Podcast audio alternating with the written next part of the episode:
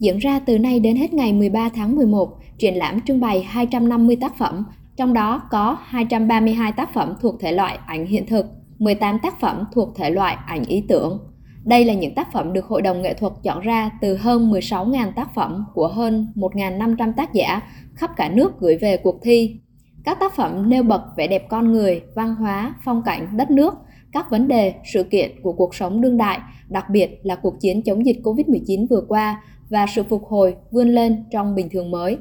Chung kết cuộc thi ảnh nghệ thuật Việt Nam năm 2022, có 29 tác phẩm xuất sắc nhất được lựa chọn để trao giải, trong đó huy chương vàng duy nhất được trao cho tác phẩm Cầu Thủ Thiêm 2, điểm nhấn mới của tác giả Lê Quang Thiện.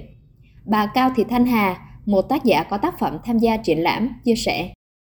Tấm ảnh là mình được chọn chụp ở cái cảng Bến Nghé, một cái hình tượng mà soi bóng những cái container và những con tàu đang chuyển hàng đi,